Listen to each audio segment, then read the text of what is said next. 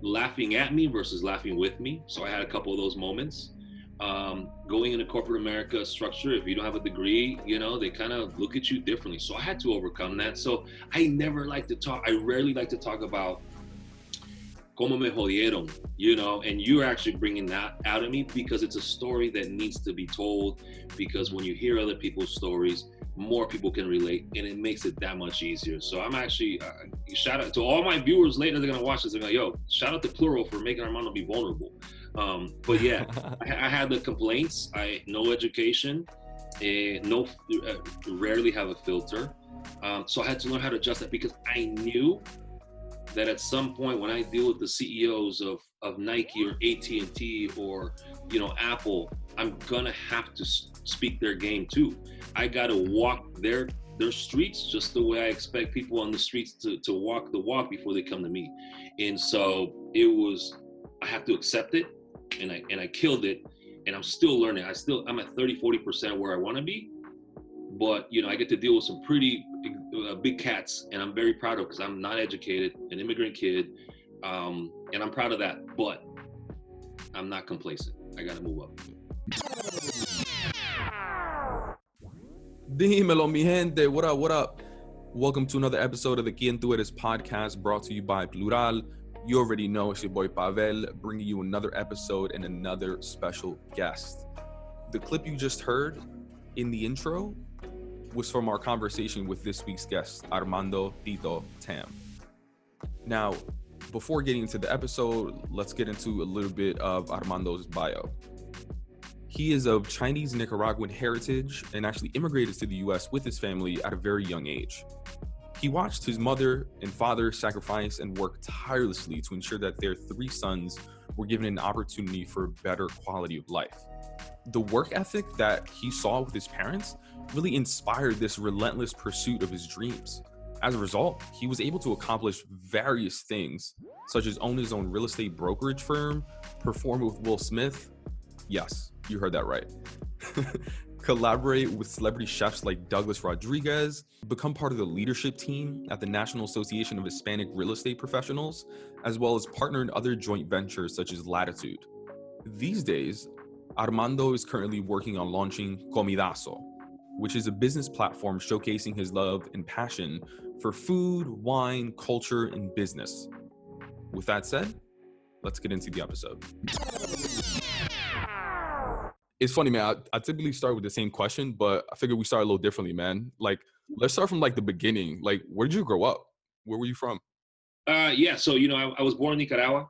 I came mm. here at a young age to the United States. Obviously, you know, in Nicaragua, there was turmoil, and my parents came here for a better quality of life. There was the, the revolution, the Sandinistas took it over.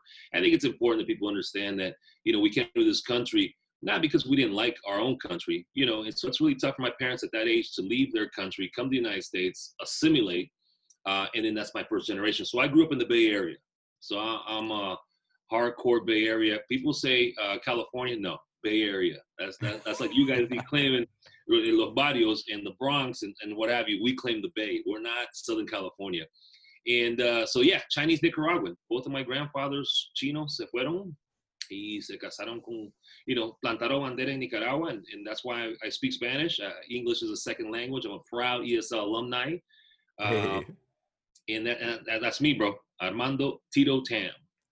Interesting, man. How many people when you got to the Bay? Like, first of all, what was that like when you even got to the Bay? Because that's completely different from from where you grew up. And then, what age did you get here too?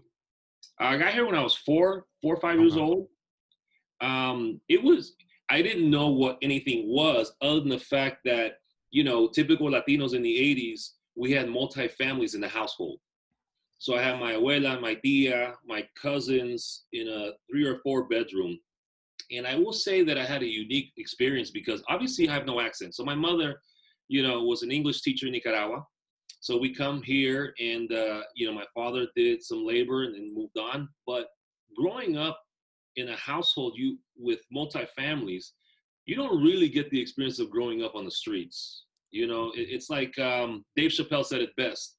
I was, I wasn't poor enough to be from the hood, but I definitely knew I wasn't wealthy enough to not be in the hood.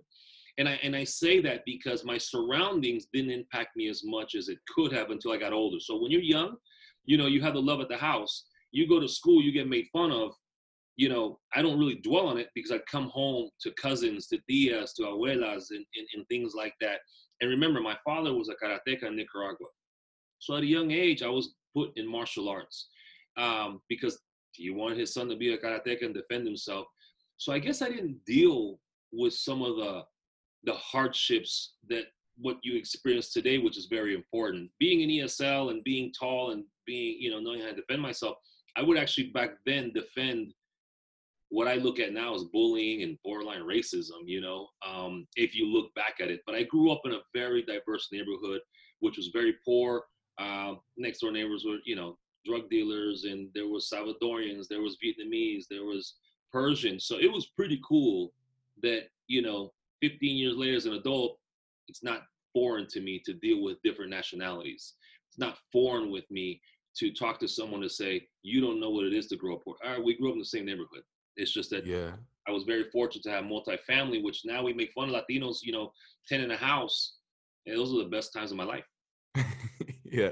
Well not only that i feel like a lot of times like you may have like 10 people in your house but then other people from like nicaragua may come through because like in my my grandma's house it's like the hotel like it's like the first stop where people come from dominican republic just to visit. Sometimes they stay over for like way too long and then it's like you got to give up your room. It's like a whole ordeal well, share rooms, man. I had a bunk bed and another bed for three of us in one room with Mike Michael Jackson five posters and Air Jordan. It's like uh, your grandma's house was the original Airbnb before Airbnb was capitalized by Los Blancos, you know. So uh, I know exactly what you mean because when a new member came from the family, they would be at our house, and my mom was like incubating. Come here, learn language, los papeles, and get a job and move on. You know, I got to credit my mom for helping facilitate that to where we're at today you know yeah and let's go back to like that that schooling experience right like this is brand new to you and you're like at such an early age like what were some of those early experiences where you said like you were being made fun of which everyone gets made fun of as a yeah kid. listen uh, when you come into this country not through the traditional schooling, they put you in ESL because you come from another country. They don't even check your test. No hey, habla el idioma. They don't do that. So they put you in ESL. And what happens is listen, man, I'm gonna be real, but I think it's gonna be funny. Uh, they put me in a small yellow bus. You know, we wouldn't come in at eight o'clock with everybody else, con los blanquitos. We would be. I was like, okay, okay, ESL, okay, uh, students with different needs, and so we'd show up late. And everyone at that age, when you when you're the later students, those kids are like, ah, those are like, you know, and they probably would say mean things. Um, yeah. And I won't even name those names because I think they're too fucking ugly. Pero um, that's what it was. You know, you knew you were always going to be different because you would walk in late, even though we weren't different. That's just the way society has set you up. And so growing up there would be different. Obviously, the language barrier. So, you know, for a couple of years, I mispronounced white household names like Yosemite. I would look at it and be like, where's Yosemite? You know, or someone's name is Sean, S E A N. I'm like, who's seen? And so mm-hmm. you, you get laughed at. But again, I'm very fortunate because what would be looked at as being made fun of, I would go home and I would be making, you know, helping my mom make nacatamales, the masas that she used to make to sell on the weekends. I would be putting karate. Um, I would be listening to my grandma. And so I guess I never had the time to really absorb the potential jabs that society was giving you at that age. But I, I see that it does exist now, and I'm very fortunate because now there's a lot of single parenting and there's a lot of dual parents that have to work and the kids have to grow up kind of fencing themselves with society. So I could see that. But for me, gracias a Dios, that my parents, man, they, they, they allowed me to protect myself, to give myself a thick skin to deal with that. You know, I was an ugly little kid. I had big ears, you know, um, flaco, chino, you know, I was always taller than everybody. So every time I would go trick or treating with people my age, they would be like, aren't you too old? Because, you know, I was always the tall kid. Um, they put me in karate martial arts with my age group, but because I was bigger, you know, I, I would do really good. And I get booed, you know, at seven years old, eight years old, nine years old, getting booed by like a crowd full of people because I would beat up somebody that they thought I was older than, that I was, they were younger than me. So those were the things about as hard as I had to deal with growing up until I became a man, you know? That, bro, that is shout out to your parents, man, because it takes a certain level of humility, confidence, like I, I can't think of the word, like just like calmness for you to like hear all these things and then just remember like, yo, I got so much love at home. Like, I don't care about any of this, man. Like, what were some of the things that they taught you that just like got that into you so early?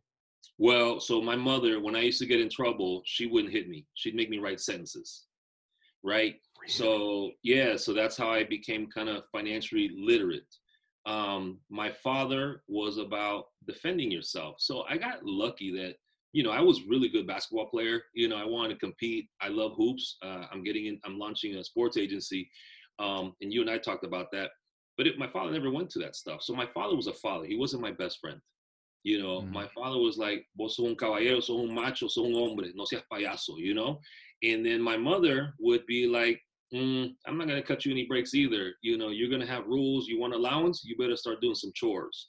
Um, so it never was like, hijo, the, I always say that the best mentors are not the ones that talk to you, are the ones that you're able to spend time with and see how they do it. You know, my mother was busy. She was an executive. She had gone to college and she also had a, a, another business. You know, it wasn't that, I think it's because they're always were hardworking folks. They had a goal to to you know, assimilate in this country, to raise us, and to be financially, uh, you know, fit.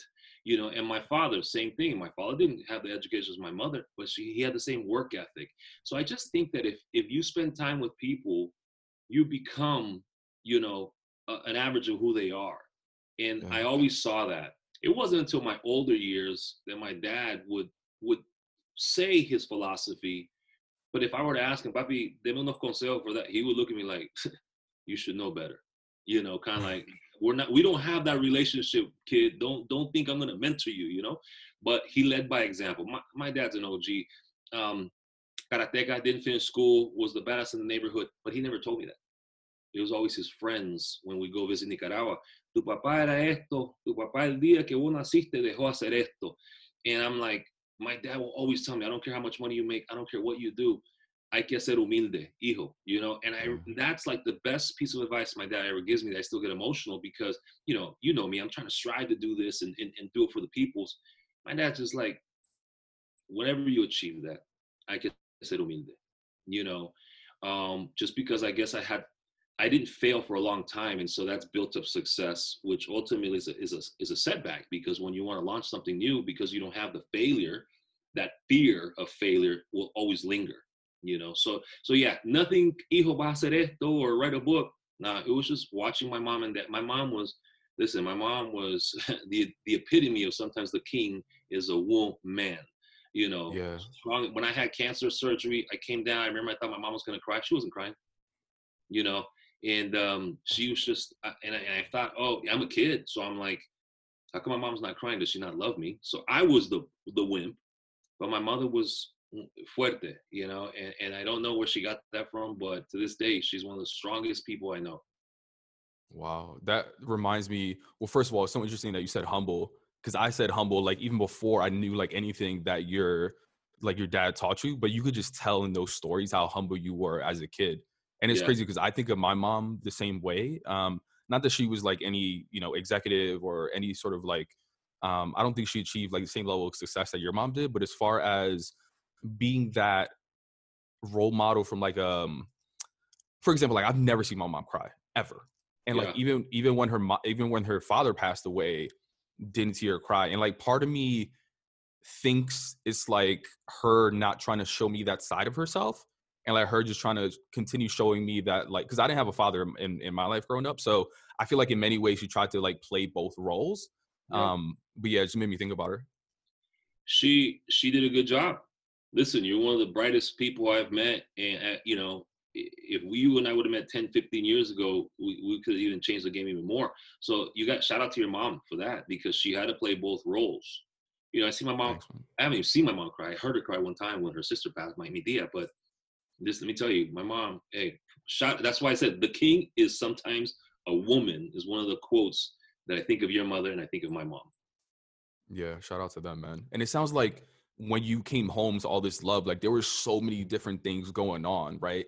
And it's so interesting because um, I was telling my boy about you, and I was like, he was like, "Oh, what does he do?" And I was like, "Yo, honestly, I have no fucking clue, man." You go to his page, and there's like literally a thousand things from him to, from him at a wine distributor to him cooking to him on stage presenting and i'm just like yo what who to him like with will smith i'm just like who is this he's like the dos Equis guy i'm just but You it's interesting like when, when you were talking about like growing up you said like your mom was it was it, it was it was this executive but she was also like really into the kitchen as well right? And i know like culinary is such a big had such a big impact in your life but just like when you were growing up and you thought about like your future like what were you thinking at the time?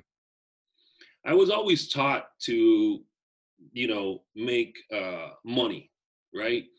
and and it, it's not that you're chasing the money. It wasn't that. It was just through hard work. So again, my dad had an eight to five, and he had a contracting gig on the side that he has his own company, um, and he didn't tell me, "Hey, I'm making good money." It wasn't until I got older that he's like, "Hey." We're retiring. Here's our, you know, our assets and our estate planning, right? Which is an uncomfortable conversation for Latinos like, hey, if I were to pass, esto es lo que va a pasar. And I hated that shit. I still have that email. I haven't even opened it. Same thing with my mom. She worked in the insurance industry as an executive, and then she had her catering business. So growing up, I would work the eight to five. I would go to college, and then I would have a side hustle. I used to run nightclubs. I used to do teach salsa lessons, you know. And I remember going into like, you know, how you inspire me a lot. Going to corporate America, sometimes when people they want your your best performance, your best output, and they see you doing other things and they don't think you're committed. And I remember I had mm-hmm. to tell one of my bosses at the time, who's now one of my mentors, my brothers, and sometimes in some businesses, he's my partner. I said, it's not that I'm not committed. It's that I've always been raised to have two or three different things because you got to save to make a living, you got to save for a rainy day, and you got to save for building wealth. Now, that I think is a missing link that we have to bring back in today's society. Esa mentalidad that, hey, you got to work. Now, we have social media now we didn't have back then. So I probably would have gotten distracted. Ahí, en esos tiempos, trabajar duro, ahorrar, pensar en en retiramiento y la familia. So I think that the social media today, we have to learn how to use. What's your favorite uh, dish? my favorite dish i'm gonna Yeah. go straight to dessert tres leche Okay, now social media is like tres leche. If you eat that shit every day, it's not healthy. So we have to learn how to moderate social media to make it jive with our, you know, ourselves. And and so anyway, so that's what it was. As a young age, I saw my parents do that, and I always wanted to do that because I was able to make a living, to pay the bills, to travel, to the fashion that I like, and um, and it's because of that mentality. You know, even if you got a full time gig, um, you you should press on because when you retire, you you got to have something to do. You know, and so at a young age, that's what it was. Yeah, and it sounded like there was some clash as far as some of those early experiences uh, when you were thinking about your America, identity and what you wanted to do, and specifically in corporate America. Like, what was that like experience-wise? So I went from an entrepreneur, or uh, you know, having my own businesses, to now adjusting to the corporate and moving up that ladder, for two reasons. One, you want to grow as a person. So like one of the things like I absorb from you is working that corporate ladder because there are different things. There is a different behavior. There is a different tone. I'm 6'3", you know, 220, and uh, allow. And again, my personality that you see on the internet is not always th- who I am. Like I, I'm actually an introvert, but people are like, "Nah, man, nah, you're not." And I'm like, "You don't understand. What I do is is is my job. It's not." I didn't know who- that. Oh yeah, no, I'm an intro. But but someone someone said to me the other day, I believe you're an introvert, even though 99% don't believe you're an introvert. It's because the content you're choosing to create is a different persona. I love cooking, but I have to do it because I have to be in front of the camera now because for so long the the people didn't make an impact that should have you know and so agencies are telling me yo you got to do it you you feel comfortable i feel comfortable because i wanted to produce 20 rock stars so that's why i'm doing more of that um, Mhm. but going into corporate america back to the original question i had to learn that I, hey listen there was complaints to hr you know there was laughing at me versus laughing with me so i had a couple of those moments um, going into corporate America structure, if you don't have a degree, you know, they kind of look at you differently. So I had to overcome that. So I never like to talk, I rarely like to talk about como me jodieron, you know, and you're actually bringing that out of me because it's a story that needs to be told. Because when you hear other people's stories, more people can relate, and it makes it that much easier. So I'm actually uh, shout out to all my viewers later. They're gonna watch this. They're like, "Yo, shout out to Plural for making Armando be vulnerable." Um, but yeah, I, I, had the complaints. I no education, uh, no uh, rarely have a filter. Um, so I had to learn how to adjust that because I knew that at some point when I deal with the CEOs of of Nike or AT and T or you know Apple, I'm gonna have to speak their game too. I got to mm-hmm. walk their their streets just the way I expect people on the streets to to walk the walk before they come to me. And so it was I have to accept it and I and I killed it and I'm still learning. I still I'm at 30 40% where I want to be. But you know, I get to deal with some pretty uh, big cats and I'm very proud of because I'm not educated, an immigrant kid. Um, and I'm proud of that, but I'm not complacent. I got to move up. Yeah, it's so weird too because, and I've heard that insecure. I've heard that I don't know if you classify it as an insecurity, but other guests have um, mentioned that as an insecurity. Like, um, I am forgetting the, the the guest name, but she didn't have a college degree, and she said like, yeah, for till this day, like she's still so insecure about it, but she's even at the point where she's a manager, but still, although she's accomplished so many things, it's still one of those things that is yeah. not like it, it's sort of like a, a qualifier in her head that is sort of like a status but it's so interesting too because if you look at certain industries like a lot like white males get glorified if they drop out of school yeah. they're like Co- college dropout that then built x y and z company it's not like that's the headline you know mm-hmm. what i mm-hmm. mean and for us it's we don't get you glorified expect, you were expected get, to fail you were expected to fail so you're your flames I, I will say this how you we get penalized we get penalized for it yeah, yeah, or you know, status quo. I, I will say this though, um, but the way to overcome insecurity is by preparing yourself and performing.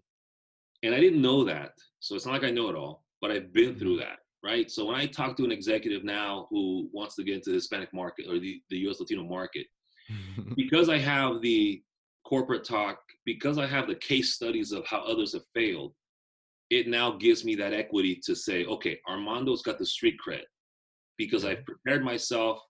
I actually have to, you know, when I speak to people, executives, I still write bullet points and I make sure I don't use the but and uh and uh and I make mm-hmm. sure that whatever I'm going to recommend, I've got facts to back it up.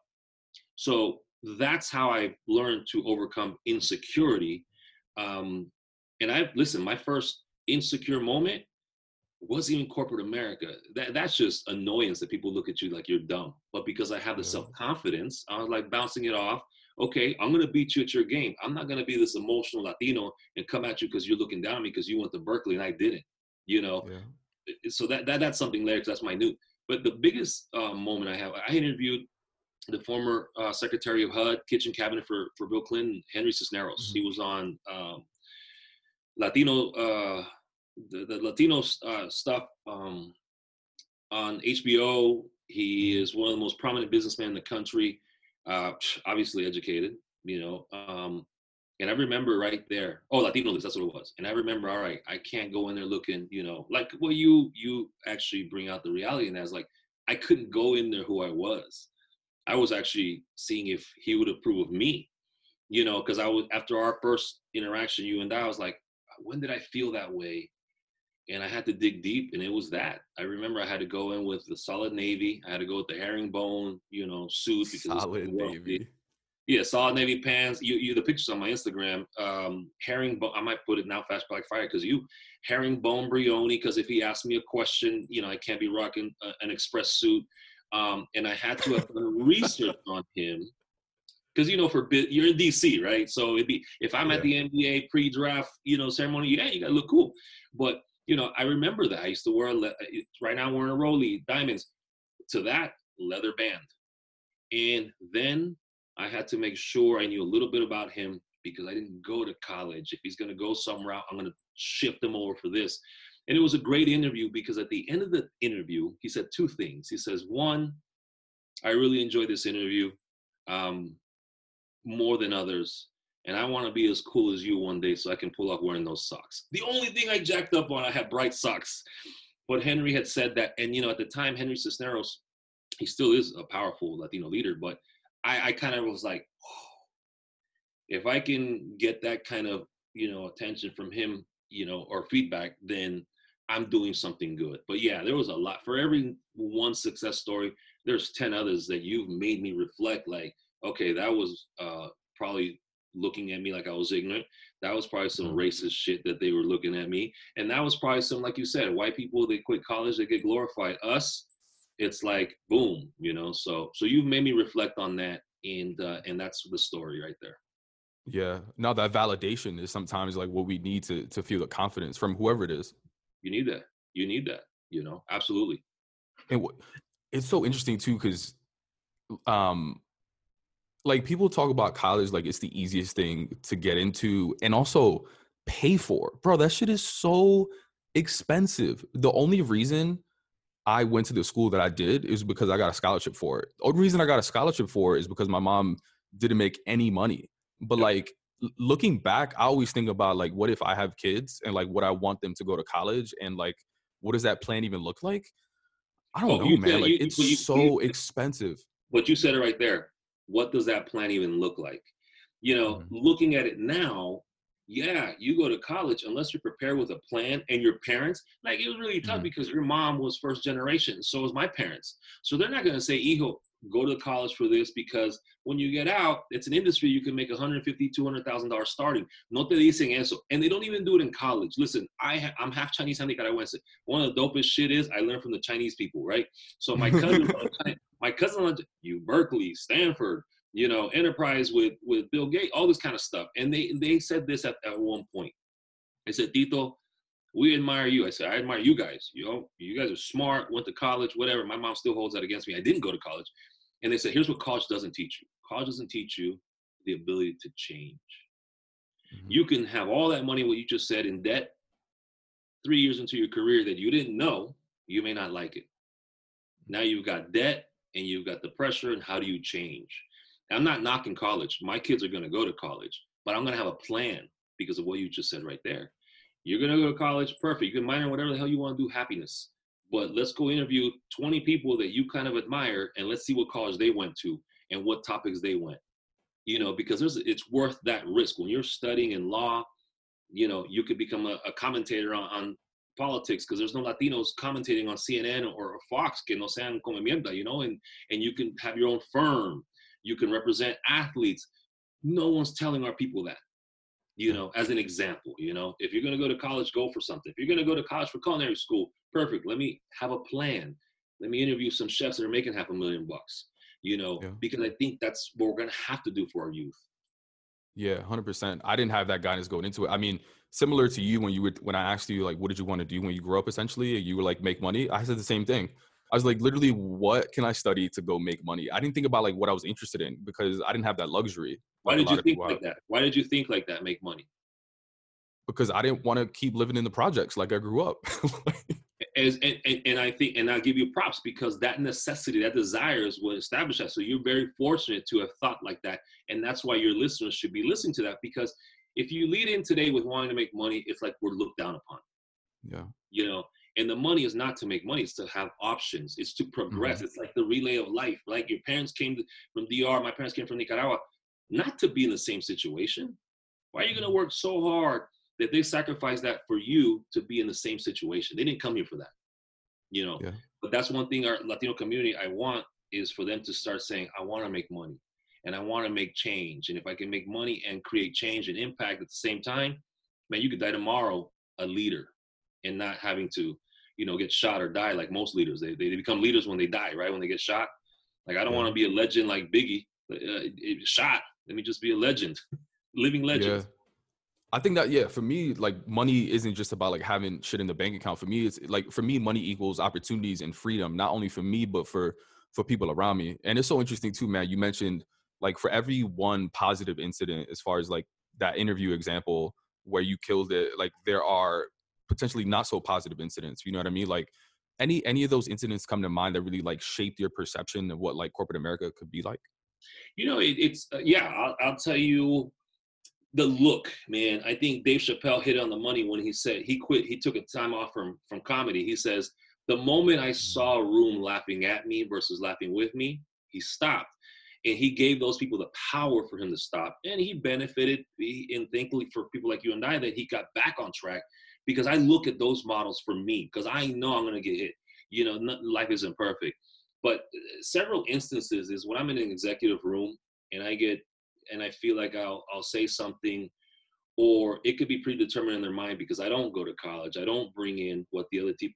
I always tell people be the brokest and dumbest in the room, and sometimes it's a big knockout for me because I see the look they give me sometimes.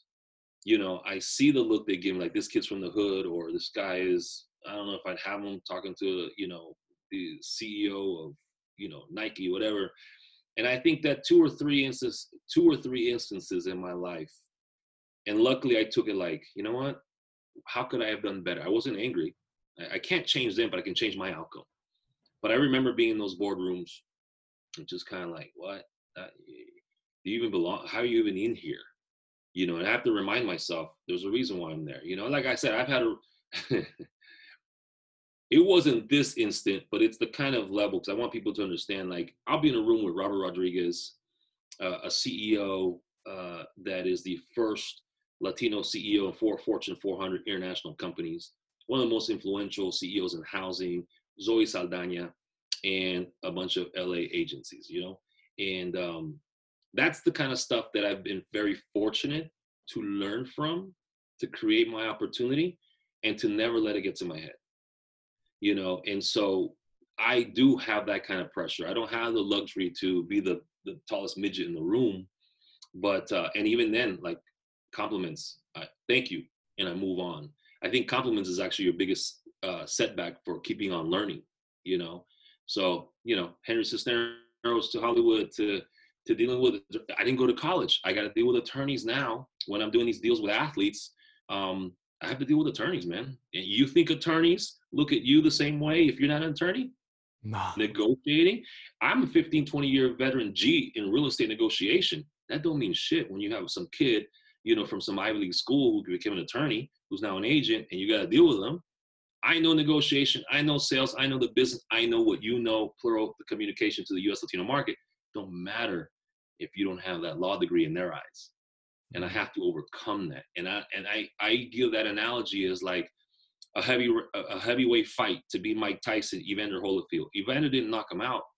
Evander had to lose the majority of the rounds to tire out Mike Tyson. And that's the way I look at when I talk to an executive that is pounding me down or an attorney that's pounding me down because I've got to get that net result and get that contract, get that deal, get that win. It's mentally block, uh, challenging. And unfortunately, I fucking love the, I love, I love the, uh, the energy. I love, what do you call that? Uh, anyways, I love that. Yeah. No, that's really interesting, man. It's it's so interesting too because some people think that it's just about like things being said to us, right? But in your case, like it could just be a look that you can't really explain. Oh yeah. And sometimes, like for me, I've had that look, and I'm just like, "Yo, am I crazy? Am I going crazy? Is he giving me that look?" Hundred percent. But you know what it is. You're a younger version of me. That it's never someone says anything because let's face it, I also have the corporate etiquette, and um, but it's the look that they give you could be worse than the things they say to you. Yeah. It's like the disappointment your parents will give you, right? Your dad doesn't have to say, "Oh, Pavel," you know, your mom can say, "It's that look of disappointment that hurts." But a look of being looked down upon that could really set someone back, you know. And and so I've learned, you know, I researched you a lot, and I admire everything you've done through corporate America, relevant America, you know. Um, and and I know there's a lot to learn. Just yesterday, I was talking to this young kid who used to work and manage, you know, VCs and hedge fund Latino. He's like, I made them a lot of money. Now I'm gonna start my own. And uh, you know, again, the resources. You know, I always told you about your agency and uh, and what I have with corporates, and then you got VCs, and, and you get all those having dinner, man, having some mango and, and morir soñando. It's a wrap. Facts, man.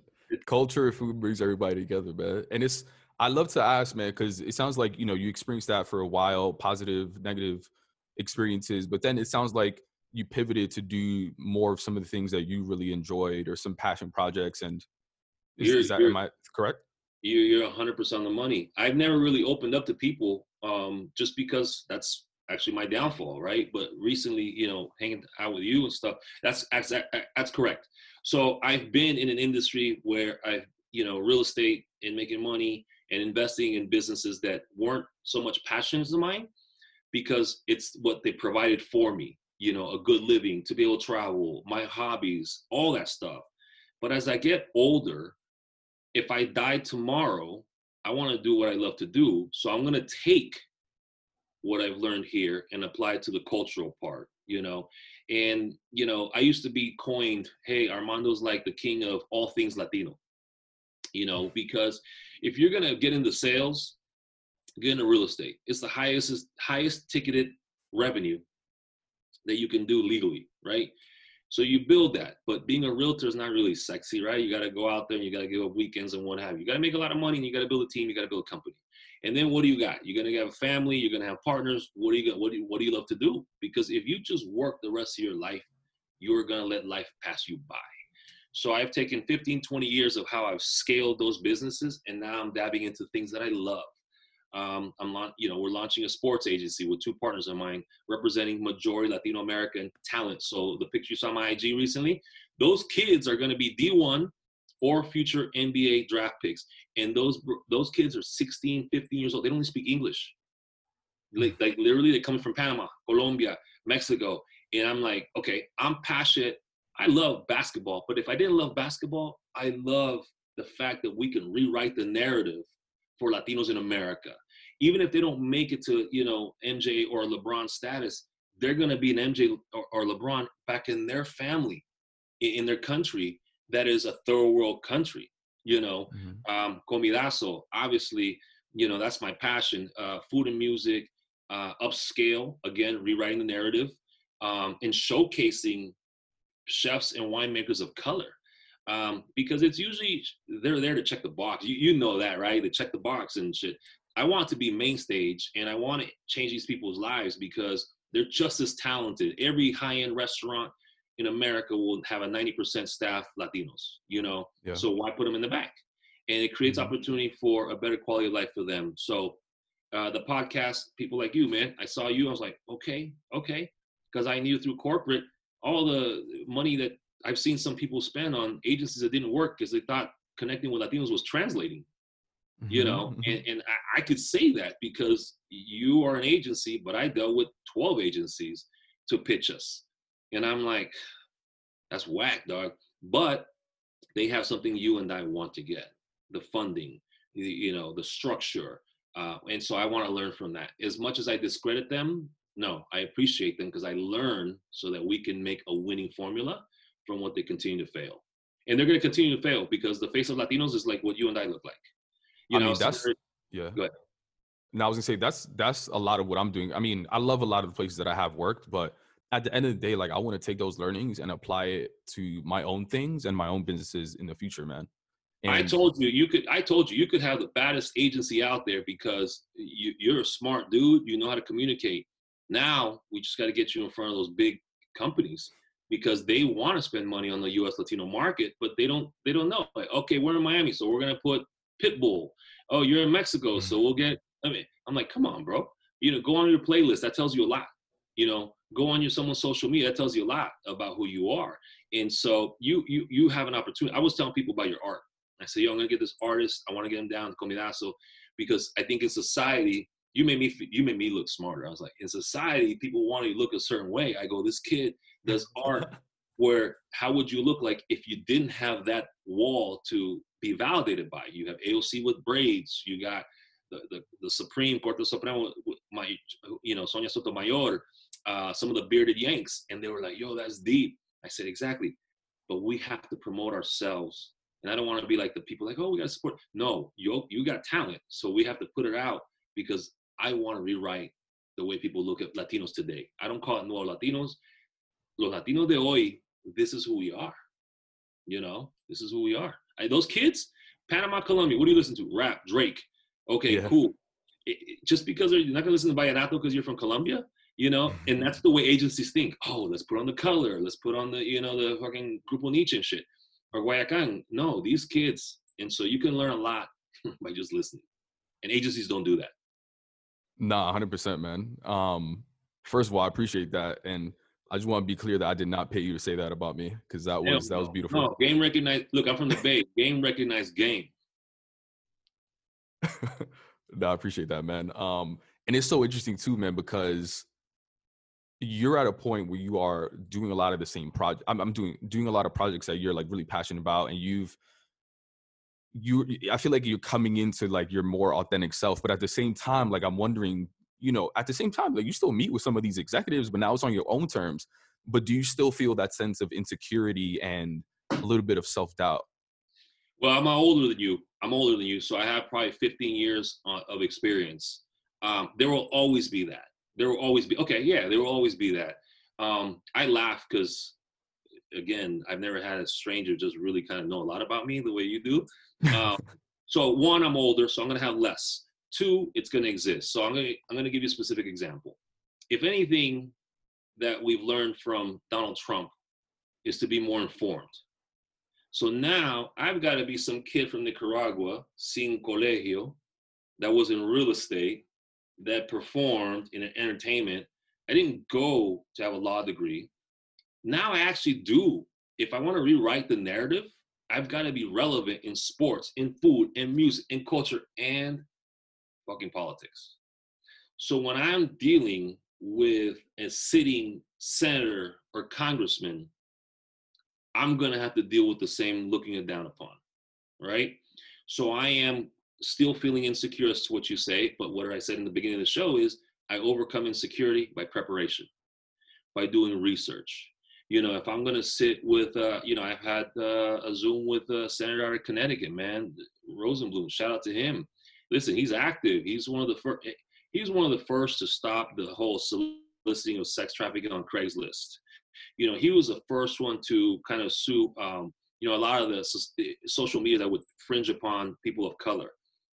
I had that information, so it helped me prep to develop a good product, but now an existing relationship.